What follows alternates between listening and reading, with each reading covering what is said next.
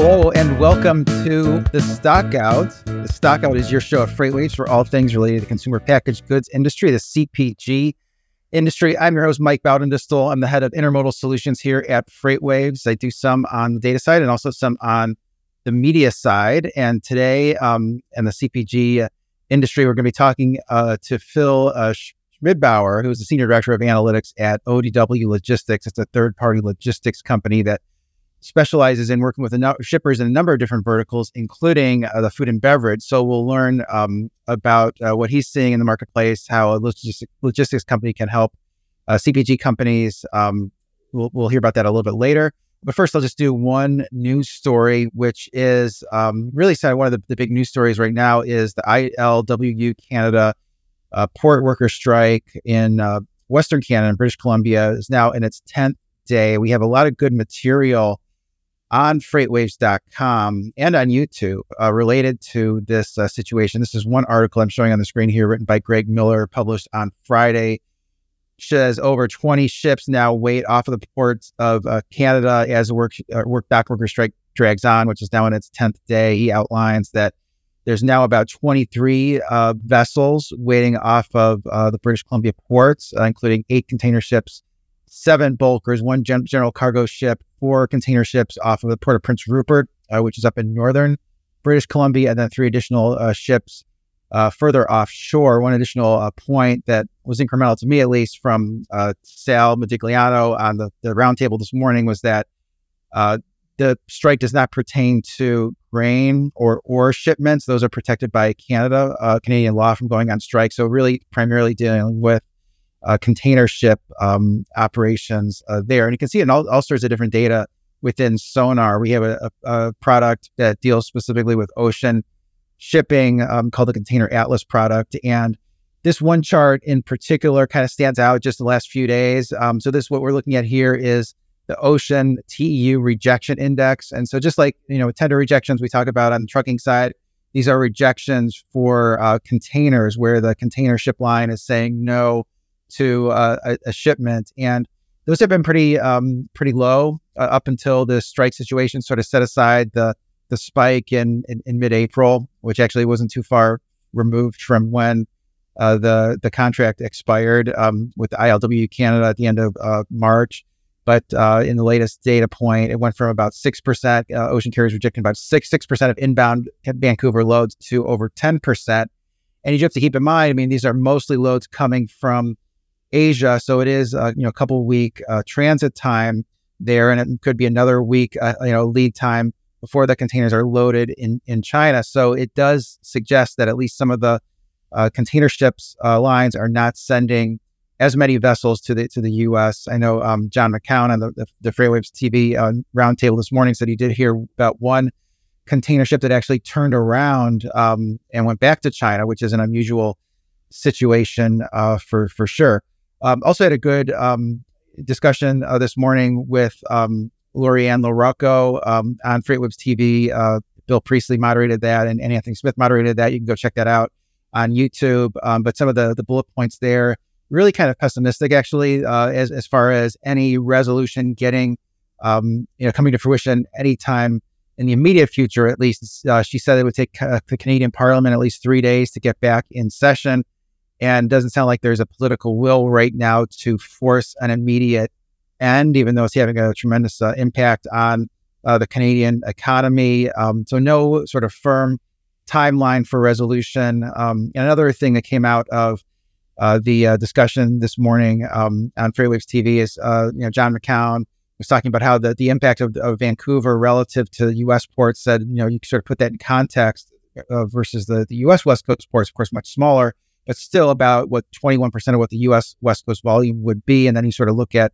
the portions that are destined for US consumption centers, if that's really what you're concerned about. And it would be more like a 6% of what US um, West Coast imports um, would be. So still a tremendous you know, impact, uh, particularly the the containers coming through the port of Prince Rupert, which about 60% of that um, freight comes to U.S. Uh, consumption on uh, Canadian National, a lot of that goes directly from uh, Prince Rupert to Chicago or or Prince Rupert all the way to, to Memphis before um, going onward from there. So Uh, would uh, encourage you to keep it uh, tuned to freightwaves.com and Freightwaves t- TV and check updates on Freightwaves Sonar for, to see the impact of the ongoing um, ILWU Canada strike in British Columbia. Um, with that, I want to bring on today's guest to talk about CPG uh, companies, um, you know, directly. So I'm going to intro today's guest. It's F- Phil Schmidbauer. He's the director, of senior uh, senior director of analytics and solutions at ODW Logistics. That's a third party logistics company that specializes in um, that specialties include lean supply chain management, operations management, carrier management, logistics design, and process improvements. Phil, if we have you, thank you for joining me on the Stockout. Yeah, I'm all here. Thanks, Mike. Uh, thanks for having me today. Absolutely. Uh, good to see you. I know you've uh, been on other shows on, on, on Freightwaves TV. This the only difference here is we're just dealing specifically with um, you know CPG companies, at least the issues that they care the most about. And um, maybe just to, to start, why don't you just give us a little bit of an overview of ODW for those who aren't familiar and, and the services that you provide? Yeah, so ODW Logistics, um, we're a, a third-party logistics provider, um, and we like to we like to work with companies on their entire supply chain, right? So we have warehousing and contract logistics, um, and then our logistics management and transportation management. And we really work together to help um, optimize the supply chains as a whole. Um, and not just looking at one segment of it, but really working together for the customer to help optimize not only inside the four walls of the warehouse, but what's coming in inbound to the warehouse and then the outbound shipments to uh, a lot of retailers. We do a lot of different uh, segments of, of business, but a, a, large retail consolidation that we're, we're building and, and shipping outbound from Columbus, Ohio market today. Great. So uh, right up the alley, a lot of CPG companies were you know interested in that uh, retail consolidation. Um, if maybe just uh, just, just to kick it off here, um, as, as, far as you know, what are you seeing right now in the freight marketplace? And um, you know, you, you talked to a lot of shippers, like carriers. You know, do have a chart from Sonar that's kind of interesting, just in, in that um, you know, see the white line there is, is is contract rates on average, excluding fuel surcharges. And blue, we have spot rates excluding fuel surcharges. Of course, there's been a big you know gap between those two of them for for you know really over a year. But what's kind of interesting is you see that blue line for spot rates has kind of increased in in June, right at the end of the quarter. Do you think that is maybe related to just end of the quarter surge, or are you seeing anything more substantial in the the freight marketplace that could signal a turnaround?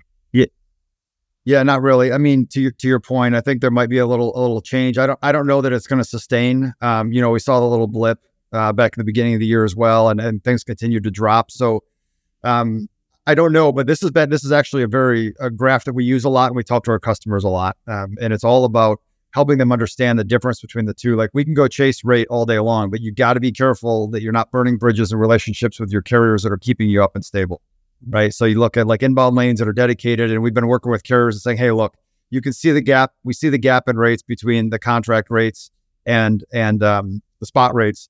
Uh, we, we we need to work together here to make sure we can keep you on the business, but we got to give the customer some cost relief, right? It's it's where the market is. So it's definitely a delicate balance. This data has been invaluable to us, helping us have those conversations with our customers. But um, again, I go back to the same things that I always say on these shows: is that relationships matter, and you have to build good, solid relationships, and you have to communicate with people effectively. And really, that's what it boils down to: both talking to your carriers and talking to customers.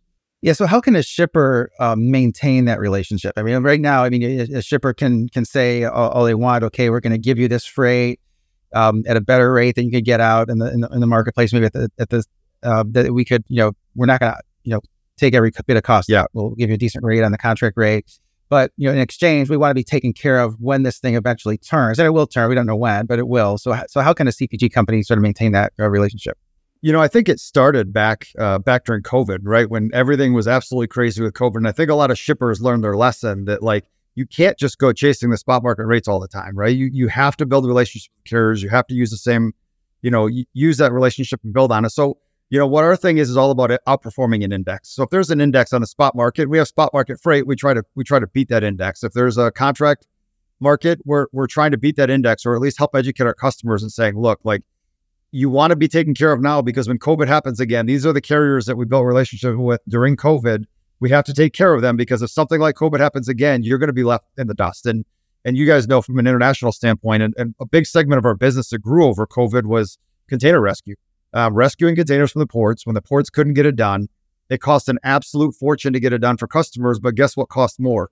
Not having freight in the retailers. When you can't fill the shelves at Walmart and and Target and other retail locations, your freight might as well, you know, might as well be worthless. So for us, it was all about helping customers get freight to the shelves during that time. And again, it's going back and having those conversations about making sure we're building relationship with carriers and our customers to leverage the marketplace as best we can without taking overly taking advantage of carriers and and vice versa. Yeah, that makes a lot of sense. I guess on that point, um, you know, how I mean, that's one way that you know, uh, goods company can prevent some of these fees from retailers and not having shelves that are in stock and those things. Any other strategies you have to reduce, eliminate these on time and full fees? Yeah, so there's a couple different strategies I've seen people take over the last few years. Um, you know, there's there's some companies that that we've done business with in the past, and they wanted to expand their footprint, have more DCs, be closer to uh, the Walmart DCs or the Target DCs, and they wanted to have have more shipping locations. And what I've my personal experience with those companies is then they struggle from having the right inventory in the right places, and inventory can often be expensive. So if you have a limited SKU base and you have very inexpensive inventory, then maybe that's a good strategy. But when you have inventory that costs you a lot of money and a lot of capital outlay, and um, you have a lot of different variation in, in, your SKU mix and the demand of those SKUs, uh, sometimes simplifying your supply chain is better. So we had a customer that was in one of our DCs out in the West Coast in California and in the Midwest. They previously had three nodes. They had uh, uh, Columbus, uh, Missouri, and California, and they got rid of the Missouri because it was about simplifying the network lowering the outlay of cash they had to have an inventory. And then we brought them into one DC on Columbus and we're consolidating the freight. And really, we were able to mitigate most of the cost increase you would expect from freight because of optimization and being able to optimize their freight better. Um, so we took an average, what was an average of, I think it was like 24,000 pounds on, on their given truckload. And it's now up over 32,000 pounds on average over the truckloads. And there's times where you just have to hit on time, right? So you might have a 20,000 pound truck, but it's all about, and, and I've always believed this. I had an old boss that said, if we had glass sides on the trucks going down our highways today, we would be embarrassed as as a country to see what happens and how much air we ship on a daily basis. And that's where our focus is, right? Because you can have the best rate per mile on a lane, but if that truck is half half empty, I'll call it, you're you're basically wasting your money. You might as well pay two x uh, the the lane rate. So our goal is really to optimize what's going on that trucks and shipping out to the to the retailers. Yeah, so there's optimi. It seems like there's lots of different sort of levels to this optimization. Um, having full truckloads instead of not full truckloads, potentially using truckload instead of LTL, which I know is something that um, you have some thoughts on, and then maybe using intermodal units instead of truckload when there's an opportunity and maybe it's not time sensitive enough. Um, you know, what do you think about those modal conversion opportunities? And uh, do you think there's opportunities to do those things as well? Yeah, so there's definitely an opportunity to do it. To your point around time sensitivity, right? Intermodal, generally, if you have a long haul coming inbound and you can build up some inventory in your warehouse before shipping out to the to the customers, it might make sense to take the cost advantage of intermodal. Although the intermodal spot market has been, um, you know, it's just you have to be in the right lanes for it to make sense these days, uh, depending on where you're bringing freight into. Um, and really, optimization is all about ev- everything you just stated, right? What's the right time to bring something from LTL onto truckload? Maybe it even costs you a little bit more, but you have better reliability on your on time, right? Because where some of these retailers will really get you is if you're not on time, the fees might outweigh um, might outweigh the cost you're saving in transportation. So it's a delicate balance, and not only not only talking about what's going on the trucks, but we try to optimize the way orders are written um, as well. So Walmart is one thing. Walmart's invested a lot of money into a system that helps consolidators build those loads and bring it inbound because they understand the value of it. Other retailers have not um, understood how to do that. So we sometimes work with our customers and say, hey, you've got this same person writing an order for you in Pennsylvania on a Monday and a Thursday. Can we just ship those together and deliver at the same time? And guess what? The customer generally, the retailer is, is happy to do that because it actually saves them a dock appointment uh, and bringing that freight in on a weekly basis. So again, we're we're looking at the entire supply chain, also looking at how to leverage the warehouse. So um, you know, building building efficiencies for the warehouse so that they're not picking 10,000 cases today and 30,000 cases tomorrow. So as a transportation planning organization, we're working with our warehouse very closely to help plan their manpower, plan the outbound shipping schedule, all while helping manage uh, the on time and in full percentage at these retail locations. Yeah, so it sounds like it's more collaborative and strategic relationship with the shippers. Uh, it's not like the traditional broker model where you're just, you know, this is today's transaction. It's it's, it's really an ongoing uh, relationship that's um, that's very in depth. Um, I mean, you mentioned warehousing. What, what are you seeing in the warehousing market right now? If those rates come down with the with the building and with the, the softening freight market?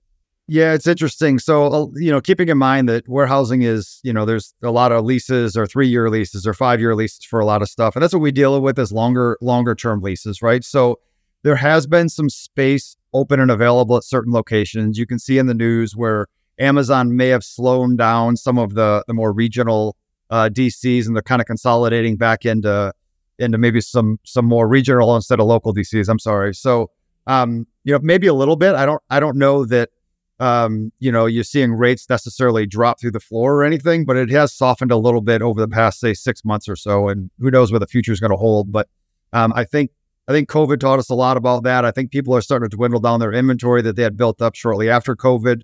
Um, mm-hmm. You know, so we, we, have seen a little bit, but I wouldn't say that his rates are dropping through the floor. Got it. Yeah, that makes that makes sense. I mean, some of those longer term leases, I mean, they just haven't maybe just haven't rolled over yet, and, and, and need to, to roll over. They'll be repriced uh, lower. Um, also wanted to ask you one of the, the, the hot topics of the hour, yellow um, cat that has, you know, nine, maybe 900 lives. You know, if, if, if that were, you do a lot with LTL, if that were to go out of business, what's your, what's your, your plan there? Yeah. So, I mean, our plan is, is, um, we have multiple carrier different different carrier relationships, right? So we're very close with Yellow. We use them as a partner, and we're staying close to the situation. But we've got a lot of different carriers we use. Um, another thing is we we always try to optimize onto truckload, right? So there's always that option. The same thing happened uh, during COVID when we have had capacity constraints. Um, you know, we're utilizing our truckload carriers. We might move stuff to intermodal. You know, and the market sees those shifts as well. So people are already you're already seeing people's freight shift off of yellow. People are worried about it, um, and we're talking to our com- customers and communicating with them to make sure that they understand. Hey, here's what's going on. Here's what we're seeing. You know, there's articles coming out on a daily basis. There was another one today. You know, kind of where the creditors have given them a little bit more, a little bit more time to work through the the issues with the union, but um, you know, there's always there's there's all kinds of uh, union negotiations going on, and it seems like on an annual basis or every other every other year. So it's the it's the same kind of process. We're planning accordingly, being responsible with our discussions with both our partners as as in carriers and our customers to say, hey, here's what's going on, here's what we know. Um, everything else is speculation. So uh, what, what do we want to do to make sure our customers are protected and we're just open with our with our with our carriers we've talked to yellow a lot and said hey you know we're going to work with you um, but we need to make sure that we protect our customers' freight as well. Yeah, that makes a lot of sense. Um, really have to protect the customers and and, and really sort of keep them informed um, and, and, all those things. Uh, you know, I want to ask you. I mean, you, you say on your um, your website, food and beverage is one of the areas of expertise, one of the verticals you do a lot with. You know, what are some of the um, maybe specific issues that those companies you know run into, and, and how do you help mitigate those? Yeah, so uh, we've seen so many so many issues over the past uh, few years that we've we've dealt with, right? That um, you know, when you have food, you know, you've got food grade facilities, things like that. You got the FDA sometimes that might come in and and find an issue with a recall. Um, so now we've got a reverse logistics plan that we've got to put in place to get product back from certain locations should that happen. Um, you know, the challenges are are never ending, um, and it's it's one of the you know kind of one of the reasons that I got into supply chain a long time ago. I had a professor at Central Michigan that um, in 2002, when I graduated, he had just got done coordinating the uh, 9/11 efforts in, in, New York City, and he did a presentation on it. one thing that that hit me is like, you know what? We'll never be out of a job as logisticians because there's always going to be problems. Products always have to move, um, and until we start to teleport products across the United States, there's just going to constantly be challenges. You know, it's kind of like having my three boys at home. Like, there's always something I'm having to. It's like whack a mole. Someone's always in trouble. Um, but but that's what the supply chain is like. You never know what kind of issues you're going to run into, and it's one of the things that just I love about the job is everything. There's a new challenge every day. Um, so whether it's a, a, recall or maybe it's um, labor shortages in a certain market or something like COVID, where we're having to come up with some crazy, crazy ways to get their product off of container ships and into their warehouses. Um, there's just nonstop challenges with customers, whether it be food related or not. Have you seen anything innovative um, that you would call out uh, to build resiliency into supply chain? it seems like that's kind of what a lot of these companies are trying to do right now is, you know, we had all these issues during COVID. We didn't have the right ingredients. We didn't have the packaging. We didn't have the people. We didn't have the manufacturing um, uh, mm-hmm. capabilities. Any sort of creative things there on, on supply chain resiliency? Yeah, you know, it's it's interesting. Everybody talks about that and and trying to understand what you know what that means. It's like how how do you guarantee you're going to have labor available in a in a market like that, right? During COVID or something like that. So it, it's um, again, I, I kind of go back to number of nodes you're managing and simplifying your business. um, you know, the more the more SKUs you have, the more locations you have to manage, the more complexity you build into your business, the more difficult it's going to be to manage during chaos. Um, and so, uh, I, I, don't know that I've seen anything technology wise that's going to drive that. A lot of it is visibility and planning. Um, you know, I think about us. We we literally, my our president John, you know, came to us quite a few months before COVID and said we need to start ordering laptops in case we all have to go remote. And we kind of thought he was crazy at the time. And here we are a few short weeks after that. Like the entire office within a couple of weeks is fully remote, still managing transportation for customers, et cetera. So, you know, a little bit of foresight and understanding. But I, you know, I think it's just planning and making sure you have a contingency plan in place for when things do go wrong is really the key. Yeah, that reducing the number of SKUs, I've definitely seen that a lot in the CPG industry where they've cut the SKUs that weren't moving. I mean, some of the big the CPG companies are, will say, well, you know, if we cut customers SKU, we have so many different brands at different price points, they'll just go and buy one of our other SKUs. Um, yeah. So, so you do see that degree of simplification. And I guess in terms of simplification, in terms of the number of 3PLs that um, you know company uses, you know, what what are the sort of advantages of just you know going with with with one uh, versus multiple? Yeah. So um, to me, it's all about partnerships, right? And so we see this in our warehouse. We have certain warehouse customers where we might be managing part of the transportation and another 3PL is managing the other part of the transportation.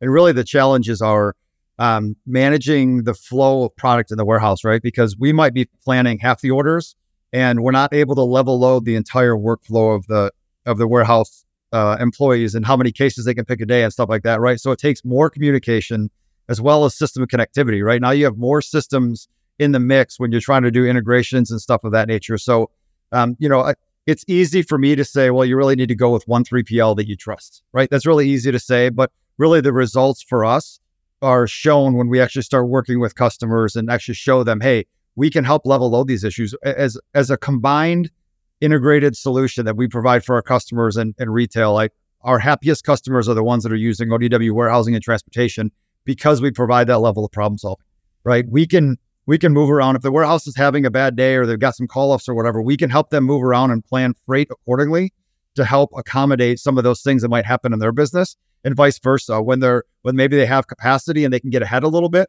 we can help them understand. Okay, here are the orders that you need to pick to get ahead, uh, so that tomorrow you can have you know you, we can level out the load coming tomorrow. So really understanding the entire supply chain and optimizing not only the freight, which a lot of people don't do well. Um, you'd be amazed at how many trucks I see go out or how many orders I'll see where Tuesday and Thursday there's an order going to the same destination uh, and they just ship it on two separate LTLs. Even shipping them as one LTL is going to be more cost effective, right? So for us, it's all about just that process of helping customers understand that that we're not just shipping every order as it comes out the door. We're optimizing those and having them shipped in the right manner as well as working on the warehouse and optimizing it. So that's really why we like to have control of, of the entire supply chain in and out of that facility to do that work. And and you know, we we tell our customers measure us against the competition because we think we knock it out of the park 100 percent of the time. Yeah, that makes a lot of sense. I mean, to, to have a logistics company see the entire thing, they can sort of diagnose what uh, where the inefficiencies are. Um, maybe one last one for you. What do you see as the economic advantages of having maybe a sharing a warehouse with um, other shippers versus having a dedicated, you know, warehouse, and, and and which one do you advise your your customers to in most cases?